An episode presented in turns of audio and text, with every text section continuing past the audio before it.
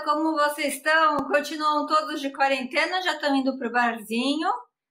Eu tô sabendo, a gente já tá quase no feriado, galera indo viajar, mas sextou é sextou, ainda temos bastante números de, de infectados, então se eu fosse você, ficaria com a gente. Sabe por quê?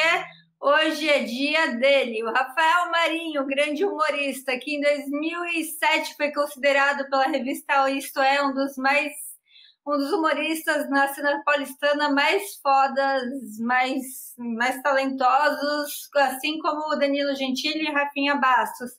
Se eu ficar falando aqui todos os programas do Rafael Marinho, vai dar uma hora a gente vai estar aqui, mas resumidamente o Rafael participou do Café com Bobagem, do Pânico, do Jô, do De Noite, ele é roteirista, ele faz um monte de stand-up, inclusive vive participando, não vive sem o boné dele, já participou do Abraça é Nossa, já participou do Comedy Central, dos Impedidos, e ele ainda apresentou Bola Fora na TV Gazeta. E é com Bola Fora que eu entro nessa, porque não existe sextou sem Bola Fora da Bruna.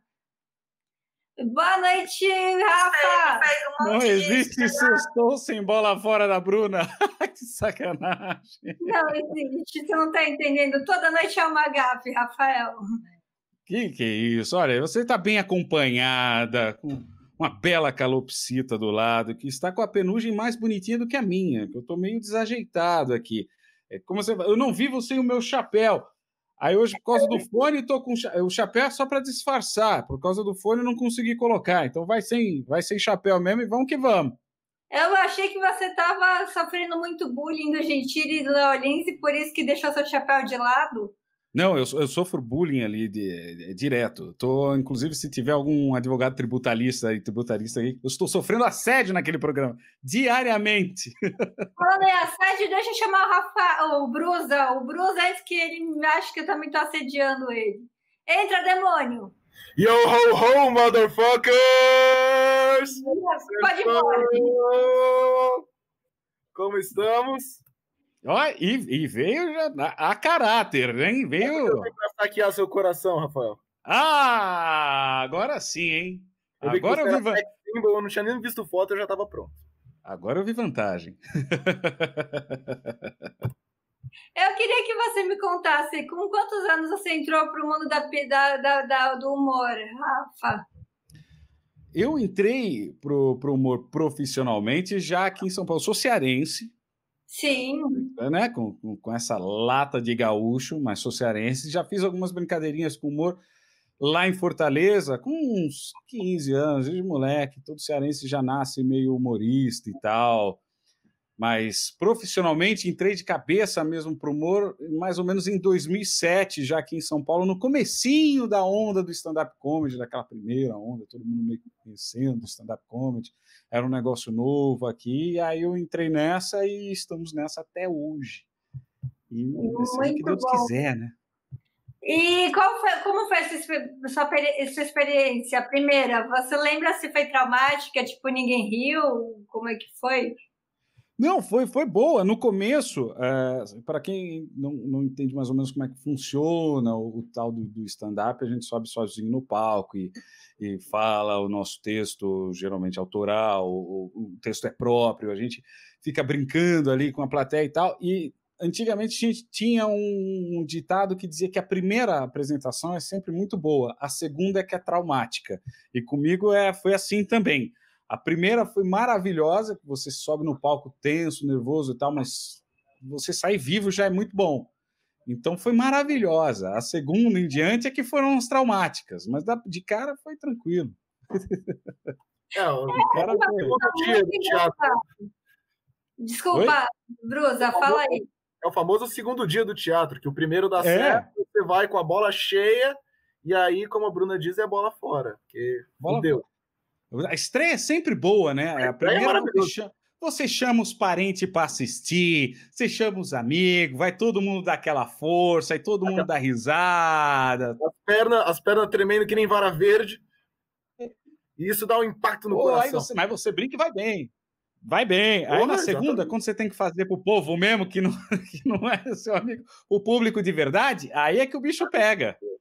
É, no, no, começo é tudo tranquilo, vai lá, é só amizade. Aquela, aquela, aquela, aquela, risada de esmola que a galera dá para eh, vamos incentivar o amigo. Né? Aquela, aquela piadinha com meio diante solta, ah, mas é assim, assim, sim. Hã? Aí daquele tempinho que é, é a deixa para a plateia rir, aí a plateia ri de constrangimento. Sabe? A plateia.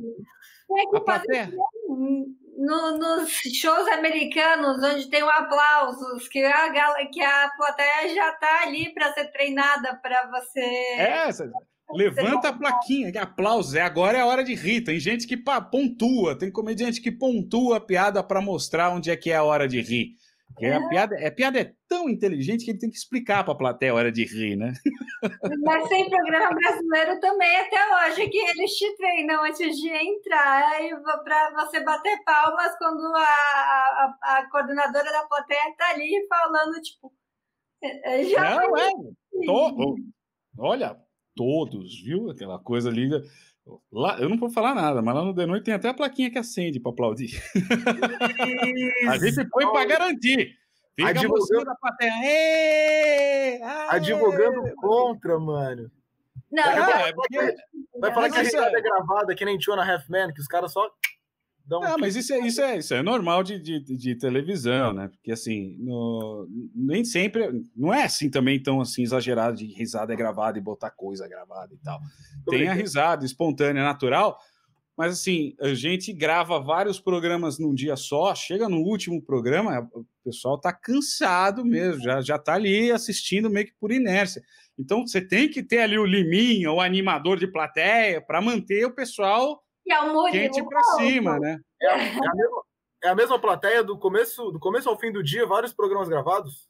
Começo ao fim do dia, vários programas gravados é a mesma plateia. Então. Ah, não sabia. Então, por, até por isso você precisa de gente ali. Vamos lá, pessoal. E a gravação, é, às vezes, demora. Tem dias que você tem muito mais pausas para montar cenário, mudar a iluminação e outras coisas. Então, você tem uma gravação muito mais pausada. Então você para a entrevista no meio, você para a gravação da sketch no meio, você para. E aí dá aquela esfriada. Então você precisa ter o pessoal na plateia, os animadores de plateia, para manter a galera na mesma vibe quente, né? Então é, tem um. E a galera não bebe, né, durante as gravações, só, só cafezinho e água. Cafezinho, é, água, o kit lanche. Às vezes nas canecas lá do Gentili, dos convidados. Mas é sem querer. Geralmente é, é sem Mas, querer. Olha, não é puxando o saco de vocês, não. Eu sempre gostei, caramba. Eu sempre gostei muito dos programas do Gentili, do CQC. Eu sempre, como meu pai era apresentador na Band, eu vivia indo né, assistir o Agora é Tarde e o CQC na Band. E e aí eu acabei conhecendo o Murilo, o Léo Lins, o Gentili, etc., o pessoal do CQC em geral, e vivi entrando lá nos estúdios e é engraçado. Uh, como você se diverte e é, e é, uma coisa tão louca que quando você vai ver, passaram horas e você tá rindo, tipo, e vocês têm que ter algum aditivo, não é possível que vocês funcionem só à base de coca e água e café como eu, porque é muito puxado, é muita piada, é muita coisa que vocês têm que fazer.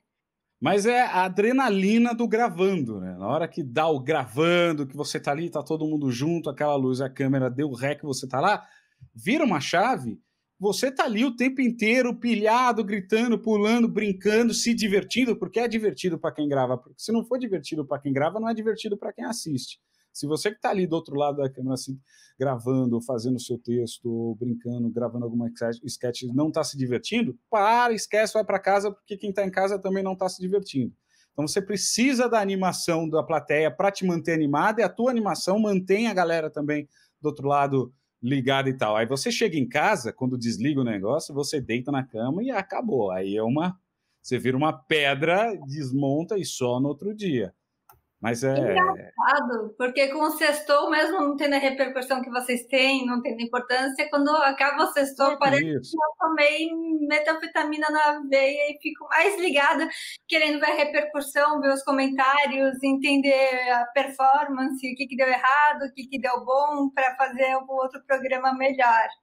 É, você fica sempre ligado, né? Você termina Isso não só televisão, teatro, um evento, qualquer coisa. Você chega em casa, você chega ali ainda pilhado. É, o, o, o espetáculo terminou meia-noite, você chegou uma hora da manhã em casa, você não vai dormir antes das três, porque você ainda está ali pensando no negócio, reavaliando e tal, você ainda está ligado, não tem essa. A e é plateia, a plateia desliga, vai para casa e dorme. O ator, a produção, o pessoal ainda continua ali vendo, revendo, passando na cabeça, lembrando coisas, erros que a plateia nem percebe, mas a gente tá ali ligado. Putz, eu errei aquela fala, eu, eu dei aquela deixa errado, aquela cena, ainda bem que ninguém percebeu que aconteceu tal coisa. Será que o pessoal se ligou que isso. Tá? E o, ninguém e o percebeu. Tá, tá. O corpo tá exausto, mas a cabeça tá que, mano, é uma troca de energia tão violenta que rola com a plateia, é. né? Exatamente. É, é esotérico eu... nesse ponto aí, mas assim, eu sou ator é, é, de teatro e, mano, nossa, a troca assim sai esbaforido e, mano, a cabeça a milhão e o corpo destruído. Não, é, é, é que é, é, é, engraçado, você deve saber disso também, tanto bem quanto eu, que é aquela coisa de você deitar na cama e não consegue dormir de tão cansado. É verdade. É, é vira, chega um momento que vira o um negócio, você tá, o corpo tá tão cansado, mas a cabeça ainda tá tão a mil, você não consegue dormir. Aí vira, vira o contrário, você não consegue dormir de tão cansado que você tá. E aí precisa... passa uma hora e meia se mexendo na cama ali de um lado para o outro e é. não apaga nem fudendo. Você precisa descansar antes de dormir. É por isso que eu já miei de tentar dormir depois do teatro. já não vou dá. direto pro bar, que é pra já, mano, gastar o resto. Da pandemia, né? Porque hoje em dia você é um ser correto e fica se fantasiando em casa, né, né, Brusa? Que coisa mais legal que fantasia? Mano, eu amo festa fantasia, assim. Aí eu falei, eu não vou levantar meu moicano hoje, eu tô com preguiça de ficar passando coisa no cabelo, aí botar essa porra aqui e aí destrói todo o meu cabelo. Aí eu vou deixar o moicano pra periquita da Bruna, que tem um moicaninho ali bonitinho. E eu vou usar. eu vou usar. a, a Bruna, eu não ia falar nada, mas a Bruna deu uma risada de quem entendeu que não deve. É, não, Olha, o esgoto, o esgoto está nos olhos de quem vê, hein? É, exato. Eu, eu tô quieto, estamos os dois quietos aqui. Quem entendeu errado foi a Bruna. Ô, oh, Rafael, você me quer. a periquita dela tem moicano, a culpa é minha? Não é minha. É, não, mas é porque toda sexta, não só o Brusa, como todo convidado que vem faz bullying comigo. Vídeo Cortez, o Vilela, todo mundo faz. Não, o Vilela foi simpático. Ele falou que eu podia dublar vídeos infantis com a minha voz. O Cortez fala que minha voz é de cachorro esganiçado. Então, teoricamente, então a gente pode é, juntar os dois e ver que você pode dublar desenhos infantis de cachorros esganiçados, é isso? Não querem me dar uma vaga no mundo canibal, não sei porquê. Não ia precisar nem se esforçar. É, eu, eu faço melhor. Que... É tipo o Cid na Era do Gelo se tivesse câncer na garganta, tá ligado? Mas é, você gosta de falar de política, Rafa, porque quando a gente trouxe os irmãos Piologo, eu fiquei sabendo que eles nunca mais queriam voltar, porque eu perguntei de Bolsonaro para eles. Ah, eu não me importo de falar de política. Eu, eu gosto bastante de política. Não entendo quanto eu gostaria, mas é, assim, eu tenho uma frase, uma teoria para mim que é o seguinte: se você não gosta de política, tudo bem, você não é obrigado a gostar de política, mas você é obrigado a entender um pouquinho que seja de política, porque a sua vida é, de certa forma, controlada por quem gosta de política. Então você pode não gostar, mas você é obrigado a entender e ter a sua posição, mesmo que você não exponha ou brigue, você precisa ter a sua posição, ter a sua consciência política, entender um pouquinho de política para você entender o que acontece com a sua própria vida. Que a gente vive eu acho que é difícil, até para quem é jornalista como eu, entender o que se passa na política hoje, sabe? Não dá para entender. Para mim, a política, é, a gente, óbvio, entendo, mas todo dia eu vou dormir pensando qual vai ser o episódio que o Bolsonaro e a Covid vão aprontar amanhã. E não à toa, né? Porque Bolsonaro é um prato cheio para piada e para lamentações no Brasil. Infelizmente, ele está sendo um desgoverno. O cara corre atrás de Ema com uma caixa de cloroquina, pega, Gente, ele chama. Eu nunca lembro. É o Carioca ou é o Ceará que, que virou o Bolsonaro na coletiva? O Carioca. Carioca. O Carioca, pra, sabe? É engraçado para quem não é jornalista, mas para quem é jornalista e está querendo ouvir uma palavra do presidente ali numa coletiva. Ah ter um humorista te dando banana é muita sacanagem. Porque Olha, eu não, precisa nem ser jornalista. Eu acho que só precisa levar o país a sério, assim, tipo, não é uma coisa que se faça, tá ligado? Eu acho que tem momentos e momentos, assim. O país tá, mano, num, numa ladeira abaixo, assim, indo pro buraco, e o cara quer fazer piadinha, mano. Eu acho. Mas segundo ele. O papo tá ficando muito sério. Acho que a gente tá entrando num. Não, tá nada. Segundo não. o Bolsonaro, ele, a gente tá indo muito bem como ele tá gerindo a pandemia no Brasil. É, a é. gente que não gosta. Olha, gente... mas isso eu tenho que concordar com ele. A gente tá indo muito bem do jeito que ele tá gerindo. A... É, do jeito que a gente tá gerindo, a gente tá indo muito bem. Mas olha, ele, ele, ele eu não posso tirar a razão. O Paulo Guedes, ele, eles têm assunto, né? Eles geram tanto repertório para nós da mídia como para os humoristas, né? Porque é cada coisa que vocês têm que enfrentar, que, é. tanta piada. Eu não falo nem de, de, de, direita, sabe? Eu falo de esquerda, de centro, de tudo, sabe? Eu acho que o Brasil sempre foi motivo de piada, infelizmente a gente continua sendo, só que acho que quando a gente acha que não dá para piorar, piorar muito. É, Quando o Tiririca disse que não dava, a gente acreditou, mas. A gente acreditou, tá vendo? É porque é político, você não pode acreditar em político. Uh. Tiririca disse uma dessa. Você não pode acreditar em político. Quando um político diz que pior que vai ficar não fica, fica. Mas, assim, um, um país que é bom para os comediantes não é bom para o cidadão. Não, gente, não é. País que é bom, onde a gente tem piada com o governante, com essas coisas, não é bom para o cidadão. É, a gente a, a, gente vê aí. Aliás, nem é tão fácil para a gente assim, porque quando a piada é tão pronta, não, é fica, é fica mais difícil para a gente fazer, sabe? Às vezes a, a piada tá tão ali que Pô, essa eu não preciso, a piada tá pronta, sabe? Eu preciso de algum desafio, de alguma coisa diferente para brincar, porque eu vou brincar com. A piada já tá ali, já é tão absurdo. Como é que eu vou tirar o absurdo do absurdo? Aí eu vou para um nonsense tão esquisito que não dá, sabe? Então é fácil para mim, porque eu só, eu só repito o que ele, que, que ele falou, que ele deixou lá e pronto. Para mim tá muito fácil, meu trabalho tá garantido. Por isso que eu digo, o jeito que ele está gerindo a, a pandemia é muito bom para gente. para a população, para mim, comediante, é ótimo. Mais ou menos, mas porque, ó, por exemplo, mudou muito a sua rotina como humorista e até roteirista, não? porque você ficou um tempo sem gravar lá no The Noite, agora que tá voltando com uma série de restrições, né, para fazer as gravações, né? Acho que vocês têm que ficar fazendo teste, né, e aferindo a temperatura, né? Tem toda uma questão de distanciamento e de segurança, né, para fazer um show ao vivo. Você está entrando num lugar onde você tem contato com muitas pessoas, querendo ou não, pessoas que uh, ainda são de risco, já voltaram a trabalhar, né? E, e, e o stand-up você já não pode mais ir num, num, num clube, né? De tipo comedians David, da Beverly Hills, né? É, você hoje em dia ou você vê por live agora tá voltando o programa na TV, ou você tá vindo num drive-in, é falar drive-thru. drive é quase isso. é, mas mudou bastante. Os protocolos de segurança, por exemplo, lá no SBT, a gente está gravando os programas com. A gente grava sem plateia. Então, por gravar sem plateia, você já muda a dinâmica do programa inteiro já é uma outra coisa. As pessoas de grupo de risco do programa, do elenco do programa, estão gravando em casa. O Diguinho e o Roger, que são um grupo de risco, não Sim. vão para o estúdio. Então, o Traje a Rigor continua. O Murilo, o Léo, a Juliana e o Danilo estão no estúdio. Os convidados, a gente tem todo um cuidado para. Também não é só a questão da segurança da nossa equipe, mas segurança também do próprio convidado toda equipe passa por sempre por, por, um grande protocolo de segurança, fere temperatura, faz sempre um, responde sempre um questionário de, de segurança, de, de para estar tá tudo certinho, faz testes periódicos em toda equipe que precisa estar no estúdio. Os convidados também são testados. Já teve convidado que descobriu que estava com Covid lá no nosso teste antes de entrar no ar.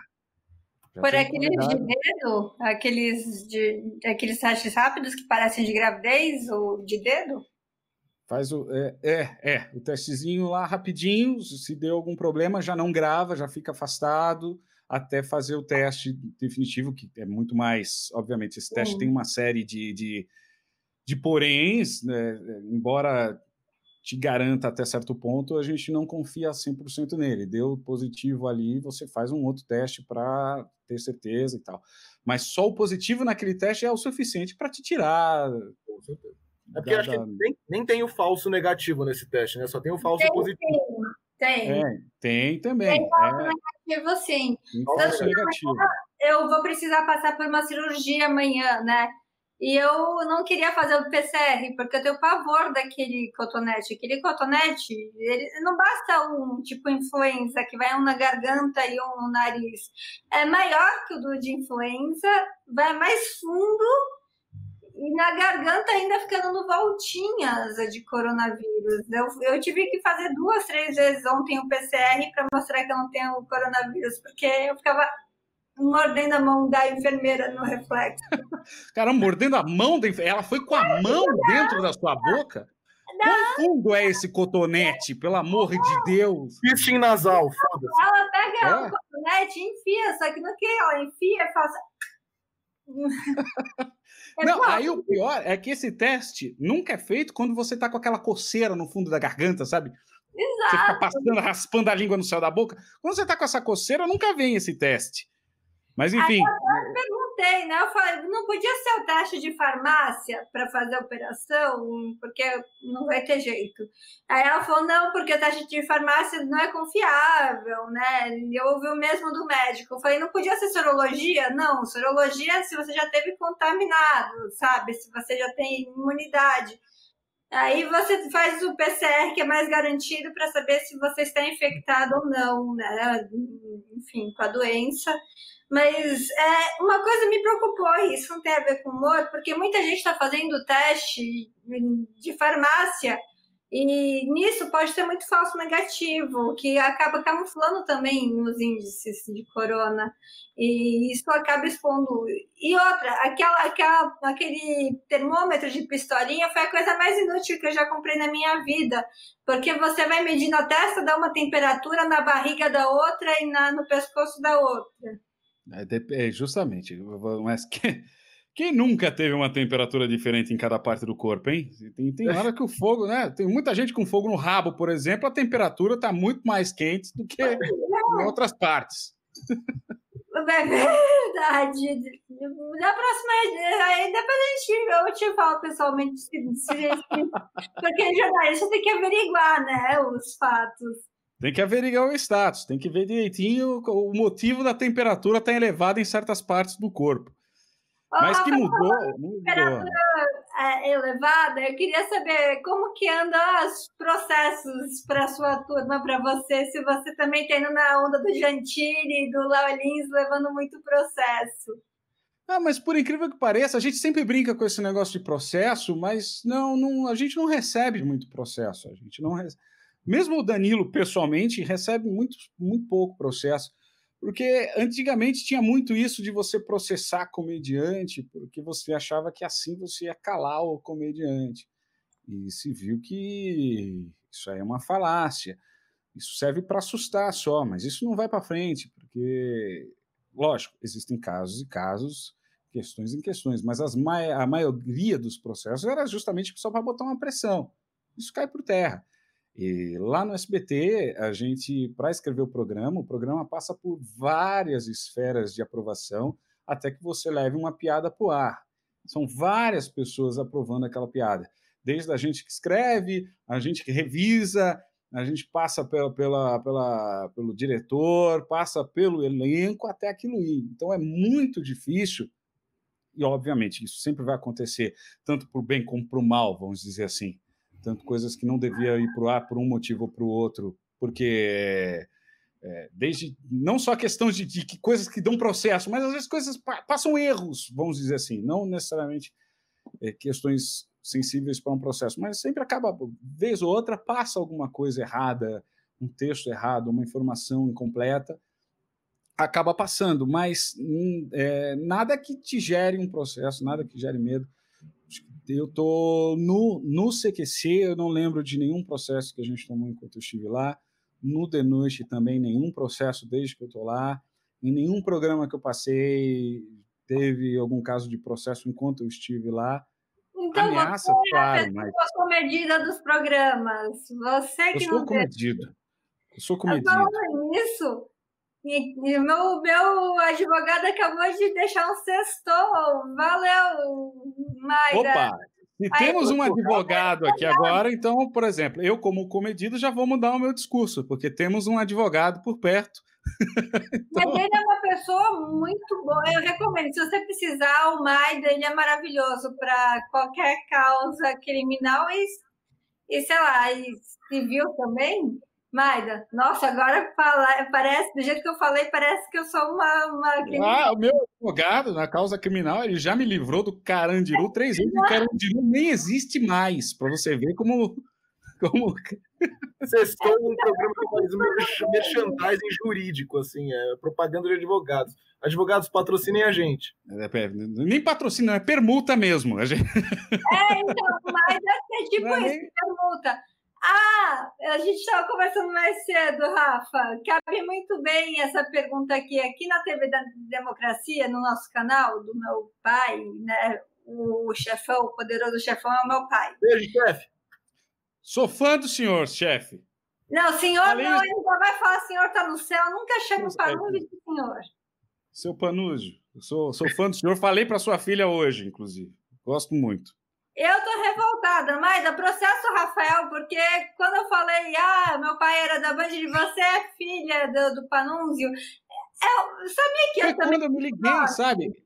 Sabe quando, quando tem o mesmo sobrenome e eu não, me, não tinha me dado conta?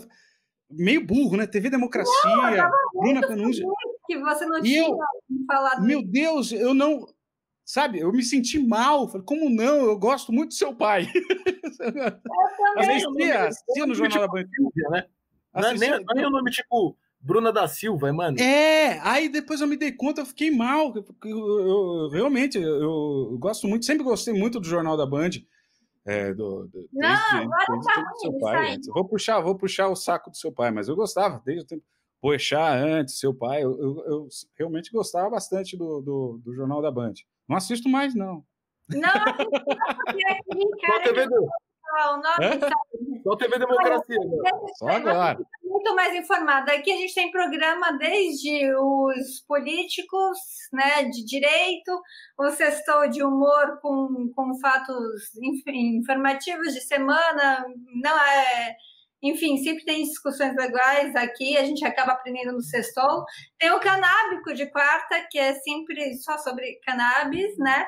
Tem o Libertas, tem o Cartas, que é com a Letícia, eu acho super legal. É, é uma amiga do meu pai que é astróloga, cartomante. O que, que ela é, Brusa? Libertas? Não, Cartas. Ela é taróloga. Taróloga, taróloga. E aí ela prevê, fazem perguntas sobre política e etc. E é bem interessante. Eu Olha, falei, nossa. Esse é um programa difícil de fazer, porque se tem uma coisa difícil de se prever hoje em dia é política. Tem que ser boa mesmo para conseguir. É as, as, previsões são sempre muito relativas, né? É, é, difícil ela falar alguma coisa de não vai ser isso, sabe? É, é sempre, mano, olha, tem muita chance, não sei o quê. Mas aí, ela, os caras fazem perguntas sobre final da Libertadores, final do, do, do Paulista, não sei o quê, ela acertou as duas. Tá ah, vendo? Essa, não, porque aí fica mais fácil. Aí é uma coisa, um ou outro, porque são tantas variáveis na política. Não... É, mas é sempre muito dependendo da chance, né? É bem legal o programa, dá, dá mano, bastante audiência, inclusive. Ah, vamos deixar no sextou, vamos falar bem do sextou, que nem o nosso sextério daqui. Olha ah, só, eu... Sou é ah. é prova de que não há meritocracia na TV Democracia. Não, não. sei o que é porque É porque eu entrei aqui meio que assim, é, é, Bru, você quer, você quer que eu faça com você? Aí ela falou, tá bom. Eu falei, demorou, então vamos. Não tem meritocracia nenhuma. Eu entrei para fazer outra coisa e cá estamos. Foi indicação, né? Própria. Não, é, própria indicação. Eu pensei. mesmo sindicou, né? Já que eu tinha, enfim, eu tinha chamado o Ayan, né, para fazer comigo, porque eu queria fazer um programa de humor, né, um papo de bar, que não chegou sua cerveja ainda, hein, Rafael? Eu tô vendo. Tô no vinho, tô no vinho. Ah, então tá. Era um programa e continua sendo um programa, sabe? Um debate informal para passar a ideia de, de uma mesa de bar. Então eu não tenho, ai, qual é a pauta? Eu não entendo a sua pauta. Todo mundo fala, mas não é que tem uma pauta. Sempre vai ter alguém do humor, a gente vai debater, debater e discutir um monte de coisas aleatórias, desde séries de Netflix, a história do stand-up comedy, como é o bastidor da televisão então, eu acho que isso é um programa legal, inovador. Eu não vejo muitos programas tipo o Sextou, acho que ainda tem que definir, não está perfeito, mas está ficando melhor. Uh, com muito esporro do Panúncio, falando que se não melhorasse, ele ia acabar no Sextou. Acaba não, pai, não acaba não, pai. Tá, tá, tá legal, tá, tá, tá bacana. Eu tô aqui hoje porque eu assisti. e é, praticamente é. implorei para a Bruna me chamar. Tá? Que eu tava... É porque tá legal. Esse cara, esse cara, gente. Uma coisa que me ajuda, é, Rafa, é, já estou muito íntima, é, é, é, a minha cara de pau, sabe? Tipo, e aí, vem, você pode vir, me passa o contato. Então eu tô negociando com loja de vinheteiro para vir aqui, sabe? Também. Lordão, um baita de um gênio. Lordão é. Eu acho é, que é, é maluco. Ele vai, ele vai, falar umas, vai falar umas besteiras. Oh, que é bom também. É bom. Porque a gente já, Pro Bom que a gente coloca antes que vai ter palavrão, então, mano, suave. Você sabe que é o Fernando 3D, o produtor do Bruno Sartori, que faz a deepfake? Conheço o Bruno Sartori, ele pessoalmente não conheço. Eu quero que ele venha aqui alguns meses já. Saí o produtor dele, virou meu produtor também. E aí ele consegue para todo mundo, menos aqui para gente. Fica a reclamação, Fernando. Mas, enfim, aí o Lorde, eu falei pro Fernando 3D, Fê, por que, que ele só toca piano e fica mudo, né? E daí ele falou, depois você vai ver. Aí eu pus os vídeos do Lorde Vinheteiro, ele é maravilhoso tocando piano. Os vídeos dele, eu juro eu peguei duas horas ouvindo e vendo os vídeos dele de piano. Depois eu fui ver no Pânico os vídeos. E, e aí eu entendi o porquê que ele fica mudo e tocando piano. Sacanagem. Eu liguei para ele, né? Falei, Lorde, né? Porque o Mui falou, ah, o, o Mui Laete, o Mui Louco, sabe? Gente finíssima. O pai Conheço, dele, nossa, né? muito, muito amigo. O Edu, o Edu Mui Laete é mais amigo meu do que o Fernando. Ele tá sempre assistindo aqui, o Edu. Olha, vai rolar DR com o Fernando depois desse, dessa live, hein? Já rolou, já rolou. Ah, tá. É, e aí o, o Mui compartilhou, tipo, lá devia ter um mongol. Ele falou, eu falei, não vou chamar o cara de mongol. Ele falou, não, ele gosta. E o Fernando 3D falou também. Eu peguei e falei, então, mongol, você topa aí? Ele ficou quieto. Eu falei, opa, eu acho que eu fiz alguma coisa errada. Eu falei, é porque falaram, compartilharam seu contato com o Mongol e falaram que podia te chamar que você gostava. Ele, é mesmo? E quanto tá o seu programa? Eu falei, não, não, meu programa as pessoas vão de graça sexta-feira, mas é programa humorístico mesmo. Eu queria. É maluco.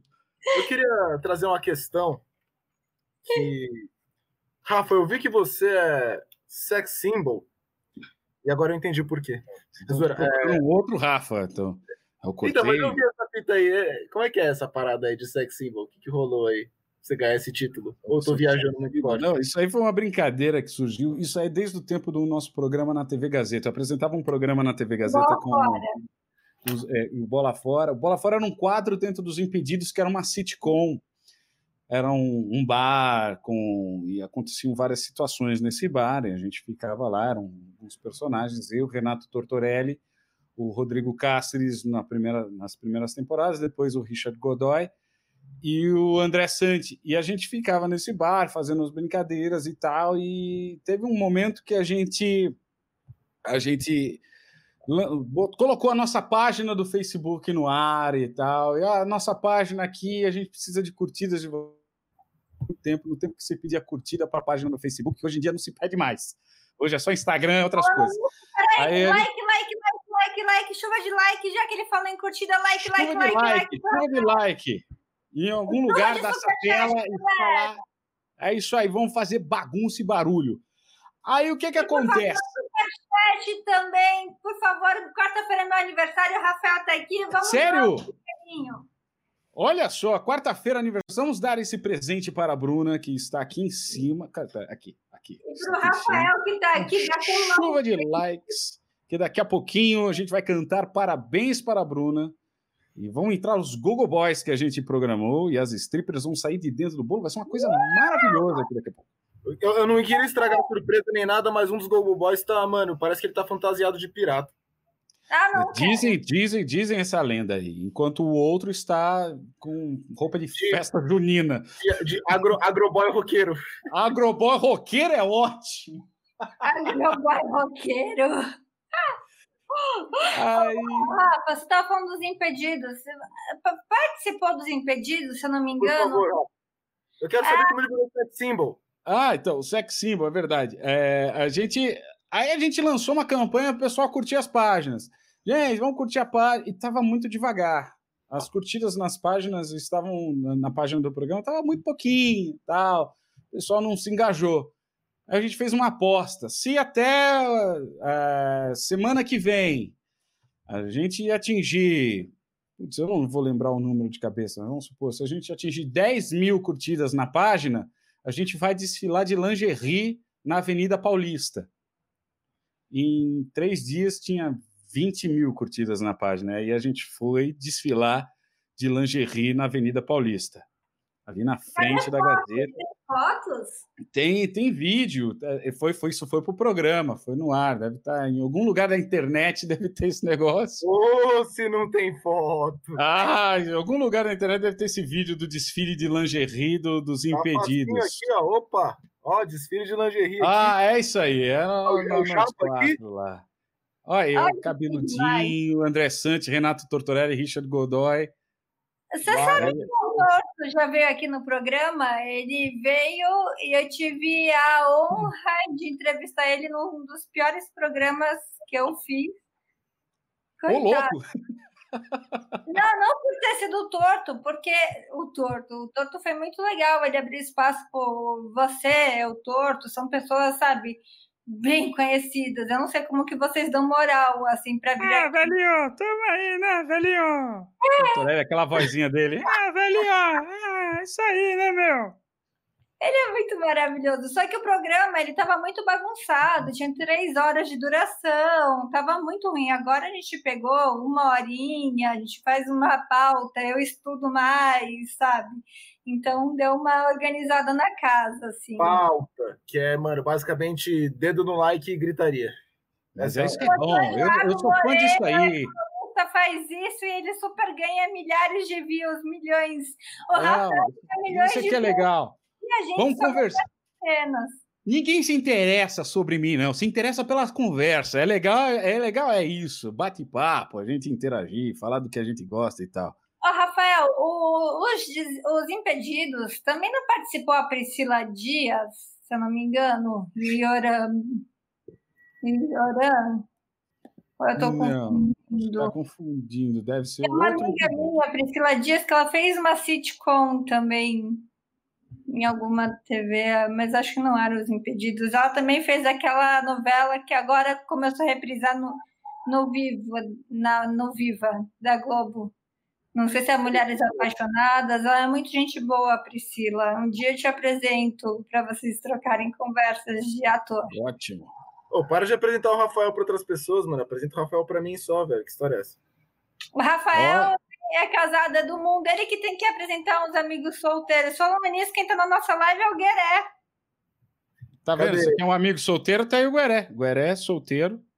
Pô, ele é gato, hein, mano. Eu vou. Eu E agora mesmo. tá magro. O Gueré tá, tá fitness. Meu Deus, ele mudou muito.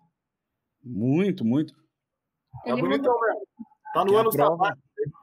É a prova de que você também pode mudar, você que está em casa. Se o Fábio Gueré largou a vida de vício, prostituição, desgraça e todo tipo de coisa ruim, e hoje é um magro roteirista de uma televisão de sucesso, de um dos programas de maior audiência da televisão brasileira, essa é a prova de que você que está em casa também pode superar os seus desafios. Acredite em você. Viu? Essa é uma mensagem do Rafael, de quem sai do Ceará e vem fazer sucesso aqui na Cena Paulistana também. E apresenta um dos melhores programas de humor para mim, da TV aberta, é o. É, não é puxa-saquismo, enfim, não, juro que não é puxa-saquismo, não tem por que fazer isso, mas eu adoro o The Noite e o da Tata Werneck, eu acho sensacional. Eu gosto da Tata.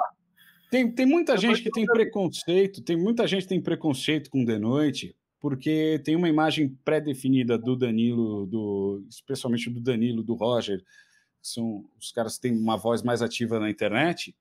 E aí eu convido essas pessoas a assistirem o The Noite. E que uma das coisas mais interessantes do, do The Noite, pouca gente sabe, é que na equipe de roteiro, na equipe do programa, tem gente de todos os espectros políticos. A gente acha que, puxa vida, porque é o programa do Danilo, porque o Roger está lá, é o pessoal muito reaça de direita. Se você entrar no nosso roteiro, a gente tem desde a gente comuna extrema esquerda até gente reaça de direita do, do, mais alto nível. A gente tem dos dois extremos, porque uma das coisas interessantes que o próprio Danilo propõe para o programa é que o programa não é necessariamente o ponto de vista de cada um que está ali, mas o ponto de vista do programa. E o ponto de vista do programa é, é algo mais generalista, é algo mais aberto. A gente, para fazer piada com tudo, é preciso você ter todas as todas as possibilidades da mesa. Então, eu não posso dizer que eu faço piada com tudo, sendo que me dói fazer piada com o Bolsonaro. Eu não posso dizer que eu faço piada com tudo, sendo que me dói fazer piada com o Lula. Então, para fazer piada com tudo, você precisa ter gente de todos os espectros e que vejam as situações por todos os lados possíveis. Então, é uma coisa bem interessante. As pessoas têm preconceito, muita gente, não todas as pessoas, mas muita gente que da, da, da, bolha da internet não assisto porque é o do Danilo tal. Você pode não gostar do Danilo, mas o programa é, é, é, bem diferente. Assista e você vai ver. As entrevistas são divertidas, são bem humoradas. A gente nunca ri do convidado. A ideia é rir com o convidado. Então, a gente já trouxe gente de N possibilidades, N aspectos políticos, eh, sociais, e gente de, de, de, várias, de diferentes causas e diferentes propósitos. E as entrevistas sempre fluem muito bem. Então, deem uma chance. Foi. Não, Rafa, nossa, mas Rafa, é. Você tem uma voz ativa dentro do, do roteiro do programa? Todo mundo tem. Todo mundo Todo tem. tem. Todo mundo tem. Porque é, tanto é que, por exemplo, não é uma coisa assim tão, tão impositiva. Se, obviamente, a palavra final sobre o roteiro é de quem fala. Né? Você não pode colocar ó, algo que não esteja de acordo com, com as crenças, com as possibilidades daquela pessoa. Eu, se eu escrevo para o Danilo, ou para o Murilo, ou para o Léo, ou para a Juliana, para o Diguinho, para quem quer que seja, eu tenho que emular o pensamento daquela pessoa de alguma forma. Eu tenho que colocar na boca daquela pessoa algo que ela falaria. Então, aquela pessoa, quem vai falar, tem direito de dizer sim, não, não faça essa piada, reescreva essa piada. E o bom de trabalhar com gente boa, com bons comediantes, é justamente isso.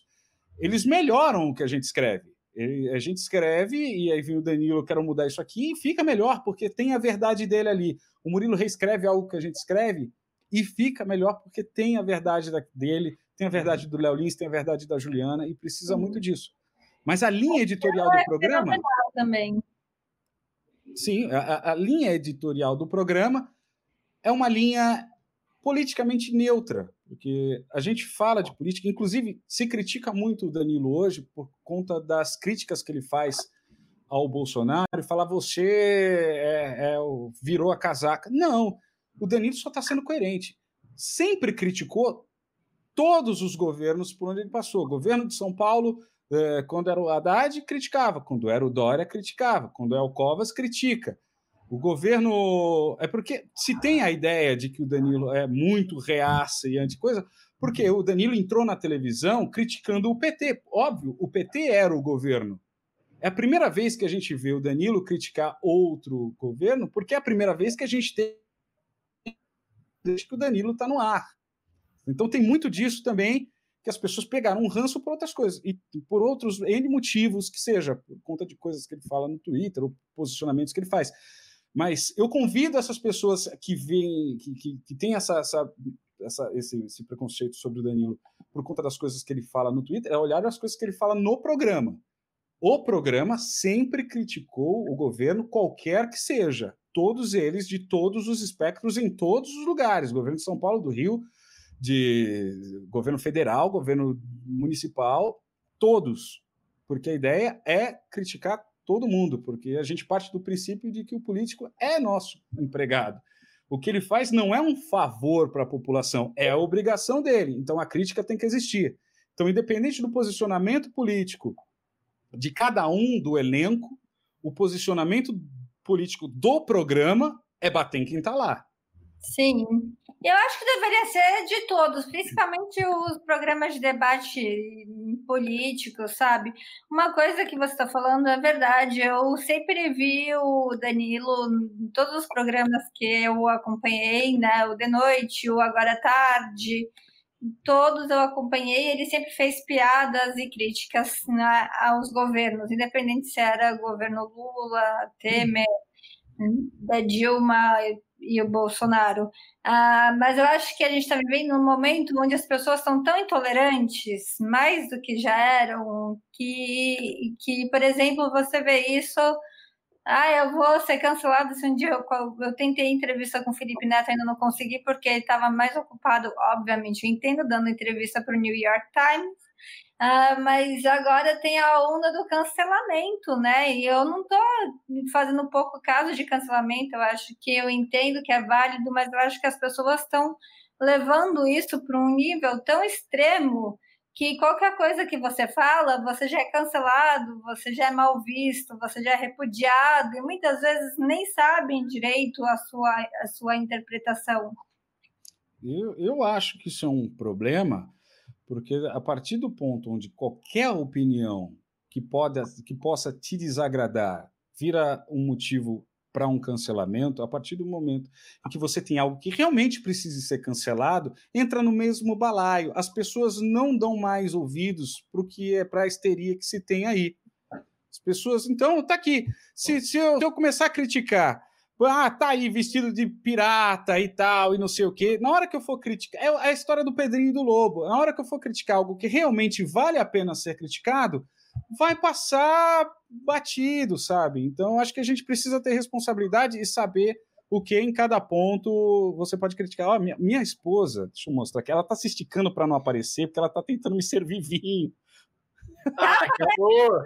favor, Marinho, cadê você? Ah, é, olha lá, vai embora com vergonha. Ela ó, tá vendo? Ela tá vendo, ela viu que eu levantei a taça aqui, ela tá assistindo lá.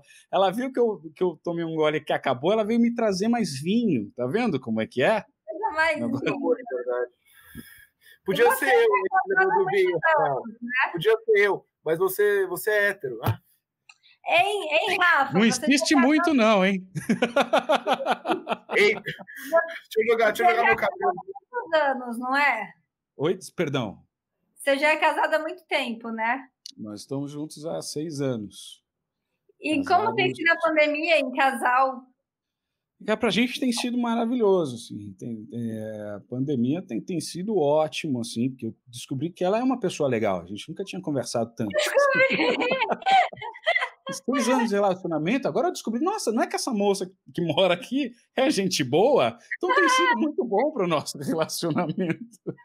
A Leguina tá te cancelando aqui, ó, a manifestação dela com essa piada. voltando voltando para essa questão do cancelamento, mano, nossa, você matou a pau nessa, velho, porque é exatamente isso. Quando qualquer coisa é motivo para cancelamento, a, a, pessoa que realmente merece ser boicotada vira mais uma no universo. Vira mais uma, cara. Eu. Cinco anos. Por... E olha que eu milito pra caralho aqui no Sextou, assim. Eu sou chato com a galera, é. mas, putz, matou a pau, velho. Você tem que, você tem que entender e, e, e, saber qual é a briga que você vai comprar. Porque nem toda briga é válida e nem tudo tem que ser combatido a ferro e fogo. Escolha a sua briga e saiba brigar, saiba argumentar, porque as pessoas Hoje em dia se esqueceram da, da argumentação. A gente traz tudo para algumas falácias que a gente sugere e fica por aí. Quando você fala do, do Bolsonaro, vem alguém e fala, ah, e o PT? Quando você fala do PT, vai falar, e o Bolsonaro? A gente esqueceu os argumentos. Uma coisa não é desculpa para outra. Não, sabe? não é, pelo contrário, eu acho Nunca é. É, sempre tem que ser questionado. Agora vai parecer que eu milito para o Arthur Duval, porque a campanha dele, do Mamãe Falei, é você tem que questionar tudo. E tem muita coisa que passa despercebida ali. Arthur, nada contra, mas também não tão a favor. Não vou votar em você. É, eu, eu, tenho minhas queixas, mas uma coisa que me deixou muito brava em relação ao Arthur Duval foi a questão do, dos moradores. Acabou com a Cracolândia. Não, não, acabar com a Cracolândia, todo mundo fala. O Haddad falava, tentaram. É meio tópico falar que vai acabar. Ah, me elege, a gente vai acabar com a Cracolândia. A Cracolândia é um problema muito mais enraizado, muito mais profundo. Tem a questão dos abrigos, que são muito mal estruturados. Os moradores de rua não querem para o abrigo, porque é muito.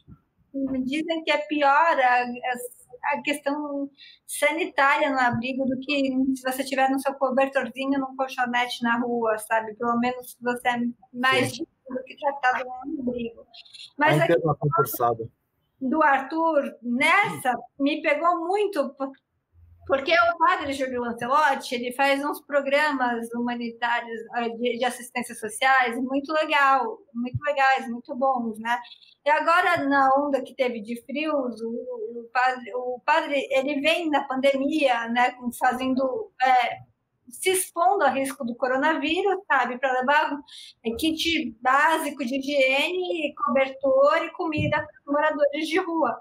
E agora saiu uma crítica do Arthur Duval à ação do padre Júlio Lancelotti, basicamente repudiando que ele está ajudando e meio que incentivando moradores de rua a, a, a continuarem no centro. Mas a gente não é bem assim, sabe? Para onde você vai levar, tem que ser uma coisa estruturada, não é, não é só, pelo menos você está fazendo uma coisa boa, sabe? Legal. O centro tem que ser reestruturado, sabe? Era lindo o centro de São Paulo, é acabado, mas tem muitas questões, tem muitos níveis, sabe? Para você pensar só nos moradores de rua. E antes de você pensar na estética da cidade, pense no lado humano das pessoas que moram ali, que precisam de você como político. Então, é justamente isso. Você precisa elevar a discussão a outro nível, sabe? Assim, não é questão de que você, o, o padre está errado. Óbvio, o objetivo no futuro é que o padre não faça isso. Mas não porque você proibiu o padre de fazer, mas porque não seja necessário, porque isso é função do Estado prover esse tipo de coisa. Então, a partir do momento em que as pessoas de rua não precisem estar submetidas a esse tipo de, de situação, que elas encontrem um abrigo, que elas encontrem uma outra oportunidade de, de, de resguardo, nesse momento você tira, a, você torna inútil o padre. O padre não, é óbvio, no futuro a gente não quer que o padre faça isso, mas por quê? Porque seja inútil, não porque ele não faça a partir do momento de uma imposição. É, é verdade. Você, Olha só, tem uma crítica aqui do, do, do Gochal é, falando, discordo do, do Rafael. Com todo respeito, as pessoas progressistas são notoriamente mais focadas em argumentos do que os bolsonaristas. Convidam um bolsonarista para a live, não acho. Gochal, eu gosto muito de você, eu sei que você está reproduzindo aí a nossa live também, agradeço, mas eu já convidei bolsonarista e já veio, por exemplo, o Arthur Duval aqui na minha live, já veio o Pavinato, edição do MPL. Bom, se bem que hoje o MBL já nem é mais considerado é. direita, né, com o nosso Bolsonaro. Ah, é. Mas, enfim, o que eu queria dizer é que a gente não discorda, você não discorda de mim, não. É, a gente está falando de argumento. Eu não disse que os bolsonaristas têm argumentos, eu disse que justamente o debate não está indo para o lado do argumento.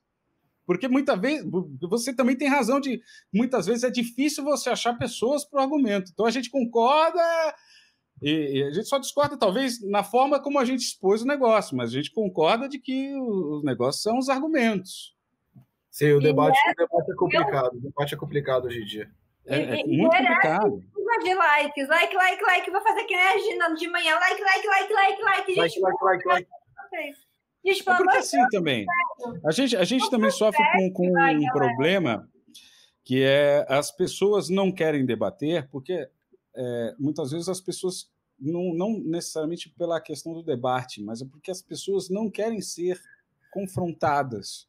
E é, o dedo apontado, aquela coisa. As pessoas não querem se sentir é, oprimidas e, e, atacadas e acuadas, porque muitas vezes o debate não acontece. Muitas vezes o debate inicia com você tá errado, você não sei o quê. Muita gente fala, você votou no Bolsonaro, e aí? Tá arrependido? A culpa é sua. E é por causa disso que o cara vai falar: eu não vou votar nesse outro pessoal que estão falando aí, não, porque esse tipo de pessoal está me acuando. Totalmente. Então vou encontrar defesa onde eu já tinha aqui, porque esse pessoal do Bolsonaro foi que me acolheu. Sabe? E acontecia, obviamente, da mesma forma, porque os bolsonaristas antigamente falavam: você votou no PT, não sei o quê, você não tem oportunidade de mudar de ideia. As pessoas, as pessoas se, se, se colocam no, numa posição num determinado momento e as outras pessoas não deixam que, essas pessoas mudem de ideia, não permitem a mudança de ideia. Elas te acusam e te induzem a achar que se você mudar de ideia, você é fraco. Quando justamente pelo contrário. Quanto mais você muda de ideia, mais você mostra que você está disposto a pensar e reconsiderar e aprender e evoluir como pessoa. Quantas vezes eu já mudei de ideia? Quantas vezes eu faço piada hoje em dia que eu não faria anos atrás e eu fazia piadas anos atrás que eu não faço hoje? Com não é certeza. é porque agora eu estou lacrando, não é porque agora eu não sei o quê, ou não é porque agora eu sou reaça. É porque simplesmente a minha cabeça naquela época não é a mesma de hoje. É uma adequação ao momento, né? Eu, eu olho com muito orgulho, eu vejo as coisas e as minhas mudanças de pensamento. Eu tenho muito orgulho de olhar uma piada e falar: eu não penso mais dessa forma e eu consigo escrever uma piada melhor hoje. Eu consigo tirar isso do meu texto e colocar outra coisa melhor, porque mostra que a minha evolução como, como ser humano, como comediante, não depende dos pensamentos que eu tinha lá atrás. Porque se é para ficar quadrado, se é para eu não evoluir, eu vou contar as mesmas piadas do, do Costinha, dos Trapalhões, sabe? Ah, o humor hoje está diferente, graças a Deus, graças porque, a Deus. Se, porque senão não preciso de mim, precisa reprisa. Se é para ser. Ah, antigamente é que era bom. Então ouve de novo. Mas antigamente era ruim. Né? Antigamente era bom? Era bom, claro, porque você vai levar para aquele contexto e analisar naquele contexto. Era bom, eu posso ainda me divertir com aquilo, mas isso não é bom hoje. Hoje eu preciso de novas coisas, novas ideias, novas perspectivas e tal. Então, você tem que se permitir mudar. Isso para tudo. Sabe?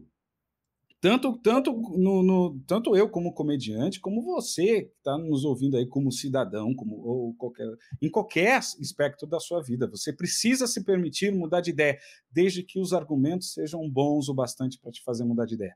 A gente não pode ter medo de mudar de ideia, a gente não pode ter medo de falar eu pensava errado e eu penso diferente hoje. Porque eu acho que uhum. a evolução significa isso. Você ser uma pessoa que vem evoluindo ao decorrer da sua vida significa você abrir mão de ideias que você tinha no passado. As coisas são diferentes. Então é isso. Verdade. Deixa Amiga, eu só fazer é, aqui. Deixa eu só fazer aqui. Olha só que legal o, o comentário do Fabiano. Boa noite. Passei só para fazer elogio à voz da Bruna. Alguém, depois de 10, 12 programas, falando da minha voz. Fabiano, você é maravilhoso. Obrigada. Boa, Fabiano. É isso aí. A gente precisa autoestima para a Bruna. Eu estava sentindo que ela estava muito, muito sentida com a questão da voz. Ela tem uma voz bacana. Não, Gente, eu que... confesso, eu acho mesmo que eu quebro o vidro, minha voz não é a melhor, mas eu acho engraçado, sabe por quê? Faz parte do meu. De... Eu sou eu, eu sou original. O que eu posso fazer se eu dou uma forma? O é. eu sei que a gente tem que concluir. Eu sei que você está querendo é. falar isso. E vamos para as últimas duas perguntas. de Gueré, mas tudo bem. Ô, Rafa, é, passa seu Insta aqui para jogar na tela para a galera. E, mano, palavras finais aí para nós encerrar. Calma, tem duas Opa. perguntas muito. Eu perguntei aqui para o Big Boss se eu posso passar 10 minutos aqui rapidinho, que tem duas perguntas que eu quero fazer para o Rafa há muito tempo e o papo espontaneamente foi para outros lados. Ô, Rafa, você que está na frente das câmeras e por trás das câmeras como roteirista, o que, que é mais difícil para você? Fazer as piadas, imaginar no roteiro do programa como do de noite, ou você fazer piadas e estar avaliando, é, vendo como o público reage às suas piadas? São dificuldades bem diferentes, mas eu acho que ainda assim é muito mais difícil você estar na frente das câmeras, porque você tem uma responsabilidade muito maior. Eu escrevo, se a minha piada não foi legal ou não tá boa, quem está falando tem todo o direito de cortar. Se eu estou falando, eu tenho que assumir a responsabilidade dali para frente. Então eu sou a, quem está na frente das câmeras é a última barreira. É, talvez seja né, é, mais fácil para mim dizer que eh, jogar responsabilidade para o outro, porque eu estou atrás escrevendo na maior parte do tempo.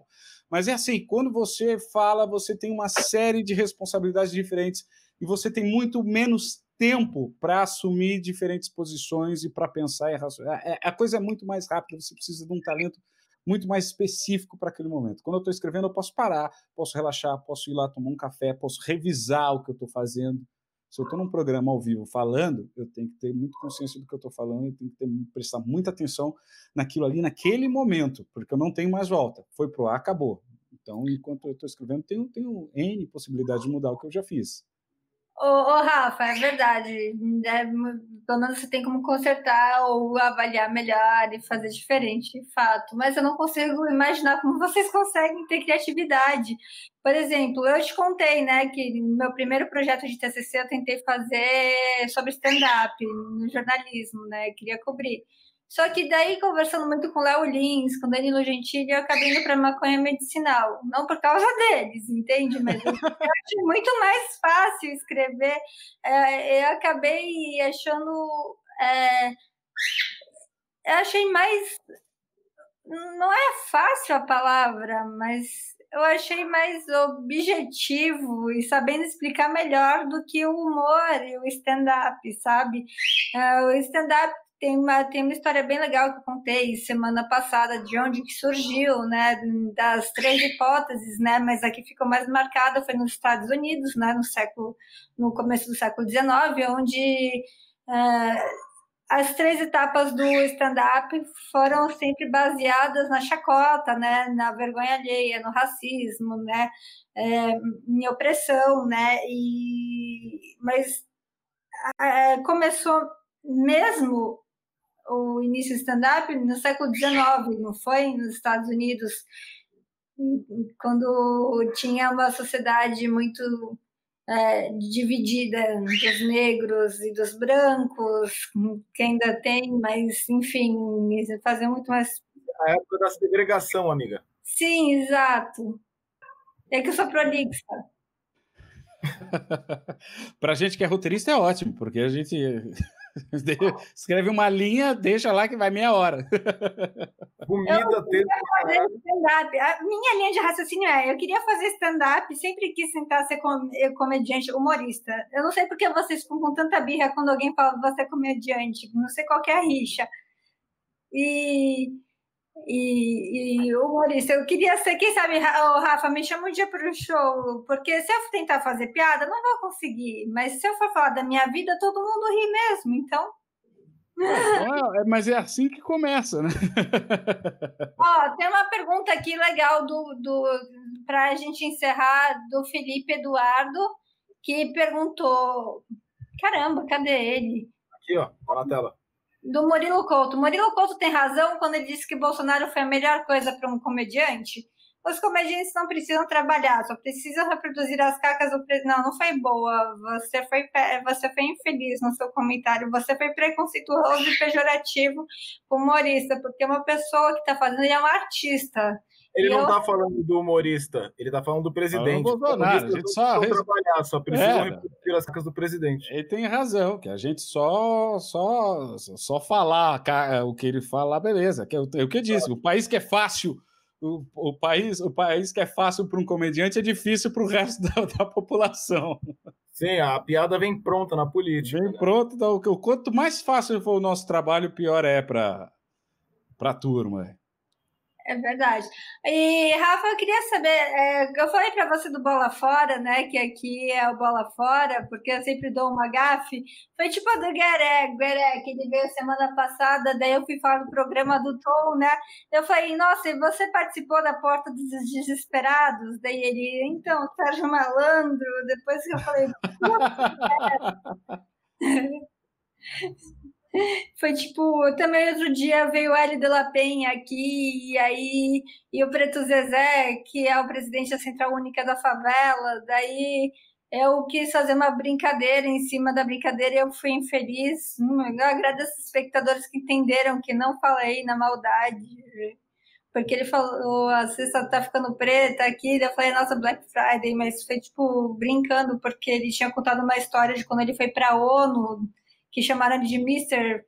Preto, é, Mr. Peter Black, daí eu, enfim, é, não, mas é, o Lenny Bruce, que era um comediante americano muito antigo, ele costumava dizer que o problema dos termos serem pejorativos é porque a gente entende esses termos como pejorativo. Ele dizia mais ou menos assim, não vou lembrar exatamente como, mas ele disse que se um presidente americano fizesse um ministério todo de americanos e falar, esses aqui são os meus pretos, esses aqui são os meus negão aqui do negócio, ia tornar esse termo um termo é, não pejorativo, é você se apropriar do termo e não deixar que quem te ofende usa esse termo para te ofender. Vamos, vamos supor uma hipótese aqui. Longe de mim falar isso como eu não, não é meu lugar de fala, mas vamos supor que os gays apropriassem o termo dos do, viados, as bichinhas, nós as, os viados, nós as bichinhas e tal, e transformasse esse termo não num termo pejorativo por conta do uso deles, esse termo não seria pejorativo. Óbvio que é muito fácil isso no campo da teoria, no, né, no campo da nossa brincadeira aqui. Na vida real é bem mais difícil. Na Mas isso é rolou. É isso rolou. O, te, o termo viado empregado pelo público LGBT é usado de uma forma muito saudável. Tanto que então, tem aquela frase, né? Viado e, sapo... viado e sapatão são os únicos que podem chamar os outros de viado e sapatão. Então, mas é, é esse o ponto. Por enquanto, só eles podem chamar de viado e sapatão, porque esse termo ainda soa pejorativo na boca de outros. Não é nem que soa, porque a galera... Não é que soa, não. É pejorativo na a boca de outros. Usa pejorativamente. Usa pejorativamente. A, a questão é, é, é, que a comunidade LGBT expandir isso para um uso não pejorativo é que é, ainda é utópico. O problema não é o termo, nunca é o termo. O problema é a forma como você utiliza. E esse é numa boca de alguém que não representa aquele pessoal ainda é pejorativo e vai ser por muito tempo, porque também não é só a gente dizer que não é pejorativo que ele deixa de ser. É verdade, eu concordo. Eu acho que para a gente normalizar tem que estar na boca de todo mundo de um jeito mais respeitoso e com informação. A gente tendo informação e história, a gente acaba sempre sabendo onde é, né, falar.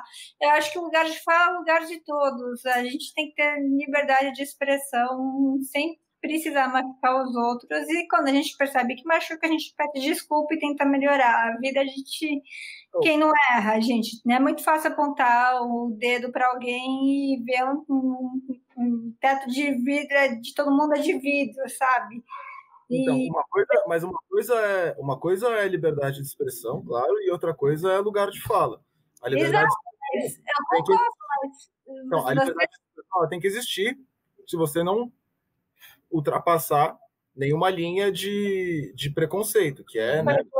tem que ter com respeito mas o lugar de fala deveria ser com todo mundo falando para se tornar lugar, normal. Lugar de fala é outra coisa. Tipo, eu, eu é, como é. cineasta, eu não posso fazer um filme falando sobre racismo porque eu não sofro na pele o que eles sofrem. E outra, tem uma não, não pode, mas você pode tentar entender e não consegue. Então, tipo, eu posso, eu posso tentar entender, devo tentar entender, claro, mas não posso falar com a propriedade que eles falam e não não devo assim. Uma não, coisa é pode, outra coisa que a gente deve. Que foi um bagulho que até veio uma convidada no programa da Bárbara Gância, Impacto de Gerações, às terça-feira, terças-feiras, às sete horas da noite, para todos os convidados aí.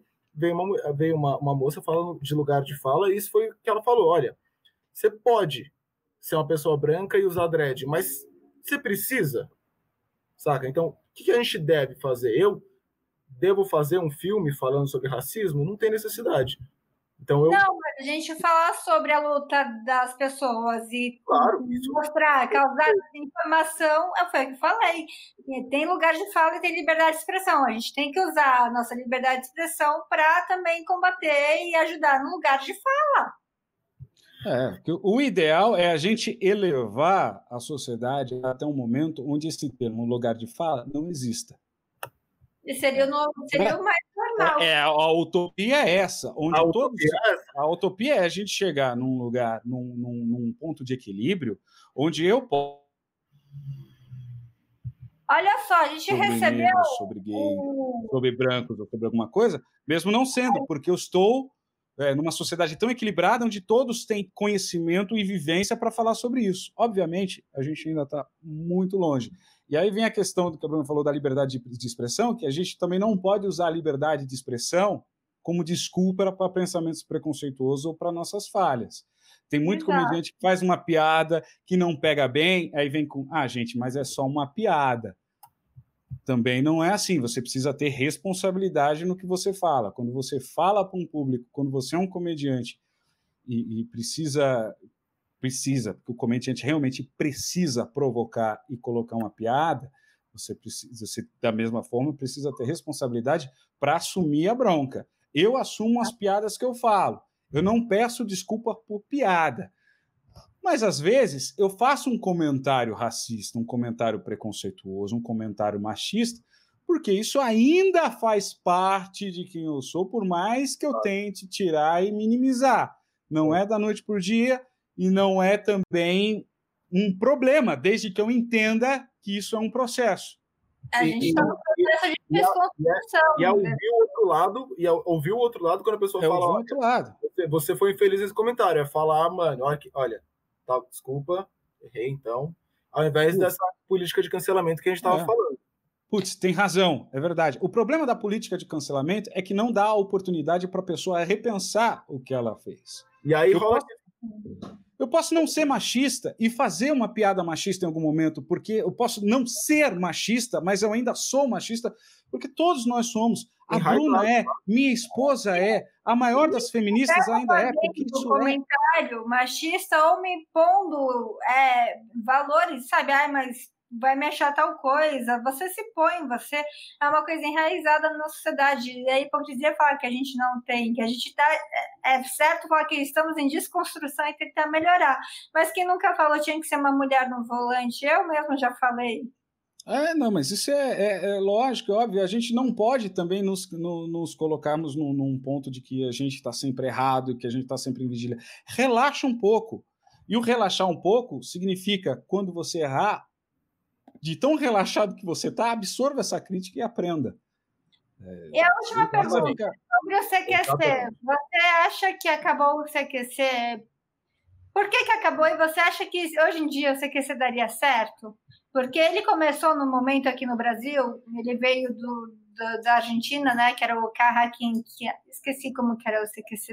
Caiga, Carga, Diego, perdão, estava no meu vídeo, mas você faltou hoje.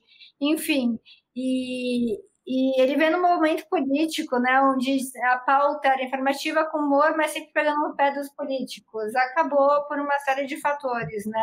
E eu acho que você sente saudades do CQC, você e por quê? O que, que deu errado no CQC para você?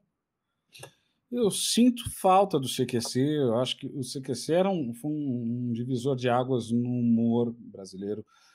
Se você pegar na televisão, o, o, o, Brasil, em termos de humor mais crítico, pode ser dividido em antes e depois do CQC. O CQC foi um, um celeiro de talentos e de grandes comediantes que surgiram lá e, e evoluíram para lá e, e, no quesito de crítica. O CQC era o crítica, era o foi o primeiro aqui no Brasil? Não outros vários já fizeram. Por que, que eu digo que é um divisor de água? Porque foi o mais longevo e o mais, mais incisivo em muitos pontos. É, em, em, quesito de, de em, em, termos de, de ser um pouco mais jornalístico do que só no, no ponto da comédia. O, o, o, o, N outros programas, Cacete Planeta, por exemplo, sempre fez sátira política o CQC ia um pouco além da sátira, da sátira política. Não, ia na e, informação. Ali. Na linha da informação também. Então, ele conseguia mesclar os dois lados. Era um programa jornalístico e humorístico ao mesmo tempo. Tinha piada, mas se não tivesse a notícia, não fazia sentido. Tinha notícia, mas se não tivesse a piada, não fazia sentido. Então, o CQC estava num momento muito bacana para se ter esse tipo de programa. É, foi, e, e, hoje eu sinto que é um, um, seria o melhor momento para o CQC de bater no tal. Mas a, a, questão é que falta, faltou no final do programa, faltou a velocidade que o CQC tinha no começo. Porque a velocidade que o CQC tinha no começo era uma velocidade para televisão aberta. A gente não tinha comparação com outros tipos de meio, a gente não tinha comparação com, com o YouTube e tal. Então era algo realmente novo. E o CQC foi perdendo o frescor, porque o, formato continuou o mesmo por muito tempo. A gente precisaria repensar o CQC e mudar um pouco o formato e a, e a forma de agir do CQC hoje em dia para ele continuar relevante. Eu acho que o CQC durou bastante tempo, podia ter durado um pouco mais, um pouco menos, mas o, o CQC foi um programa necessário e que terminou num bom momento antes dele virar um programa totalmente descartável. A gente só pergunta hoje se o CQC tinha espaço hoje em dia porque ele terminou no momento certo. Se o CQC é. cansasse, ninguém perguntaria. Muita gente fala: ah, o CQC lançou o Bolsonaro, o CQC. Só se fala isso porque foi o Bolsonaro que foi eleito. Se fosse o Marco Feliciano, as pessoas falariam: ah, o CQC lançou o Marco Feliciano. Se fosse é, o CQC entrevistou. O CQC pegando muito no pé de muita Pegou no pé de muita gente. O CQC deu voz para muita gente e pegou no pé de muita gente. Então eu acho injusto. A, é, a Monique Iose falou do, do CQC, do Minha Culpa e tal, de que o CQC lançou. Gente, o CQC era um programa que fazia um certo barulho. Mas se você for perguntar para a tiazinha que votou lá no interior por que, que ela votou no Bolsonaro, de onde ela conhece o Bolsonaro, ela não vai dizer o CQC. Então, a gente tem que ter também que, assim, o CQC lançou o Bolsonaro. O CQC não tem voz, nenhum programa de televisão que dá oito pontos de audiência, por mais que seja um número muito relevante, tem poder para eleger um presidente. Então foi uma série de fatores. Da mesma Mas forma que o CQC... um programa que nem está mais ao vivo para ter... Nem... É, então, então vamos parar com isso de falar que o CQC lançou o Bolsonaro, porque o CQC falou com N tipos de pessoas estranhas. Antes do Bolsonaro, a moda era o quê? O Marco Feliciano. Vocês devem lembrar muito bem disso. O cara que ia no Super Pop antes do CQC Sim. era o Marco Feliciano. O Marco Feliciano é presidente? É governador? Não é. Então, Não. vários outros outras pessoas estranhas, como o Bolsonaro, é, surgiram em N outros programas e o Bolsonaro foi só um dos, dos caras que o Bolsonaro entrevistou. Eu acho que é dar um. É, é, é, procurar um bode expiatório jogar isso nas costas do CQC. É CQC... verdade. Mas, enfim, é a minha opinião. Oh, é, não, não existe um ponto fixo. Eu agradeço muito você aqui com a gente hoje. O Panunzi já está ali na minha cola me olhando. Eu fico muito feliz se você der a oportunidade para voltar aqui de novo, se você quiser. A gente Faz pega. questão. Por favor, aproveita e fala bem aí para o Murilo que ele nunca mais respondeu o meu WhatsApp. Não sei se ele, ele não, responde a gente também lá no roteiro. Não, não se sinta. Léo, ajuda a gente aí, faz um marketing aí para a gente conseguir sempre trazer humoristas ótimos que nem você. E para encerrar, eu quero falar um comentário aqui muito legal uh, do canal do Saber, que falou que hoje foi o melhor programa que a gente teve até hoje no Sextou. Então, sinta-se errado. Obrigado! Que honra! Obrigado, obrigado mesmo. Você Poxa. realmente é uma, entre... uma delícia de entrevistar, rende Também acho. Ele é uma delícia, né? Não foi uma entrevista, foi um bate-papo. A gente está aqui conversando. Conversa de amigos, sextou em breve. Quando passar essa pandemia, essa pandemia, é, é, essa rodinha aqui tem que rolar ao vivo. Por favor. Gravando ou não, não estou nem aí se a gente vai transmitir, mas a gente tem que tomar uma cerveja, tomar um vinho. Live. Rafa, tem que encerrar, mas eu queria agradecer todo mundo aqui, mas fica aí no bastidores depois da vinheta para a gente se despedir direitinho de você. Deixa eu, amiga, deixa eu só pedir, Rafa, qual que é o seu Insta? É Rafael Marinho Humor. É só jogar Rafael Marinho Humor no Insta, Rafael Marinho Humor no Instagram. Eu tô no Instagram, no Facebook. É só jogar Rafael Marinho no SPC, no Serasa, em todo lugar eu estou. Ah, eu também tô. Inclusive, foi num golpe mesmo para conversar no outro dia. Rafael Marinho Humor, ele tá certo. É Rafael com F, é tipo Rafael, é Roberto é. do Twitter. eu sabia, eu quis chamar a atenção dele, amiga para depois pedir no então, lote. Sextou com o Rafa maravilhoso do De Noite. Fiquem aqui todos vocês e partiu! E quarta que vem estamos aí de novo. Não, sexta que vem estamos aí de novo, mas quarta é meu aniversário, então deem like aí, Rafa, ajuda a espalhar aí. Sextou, galera! Vamos! Sextou!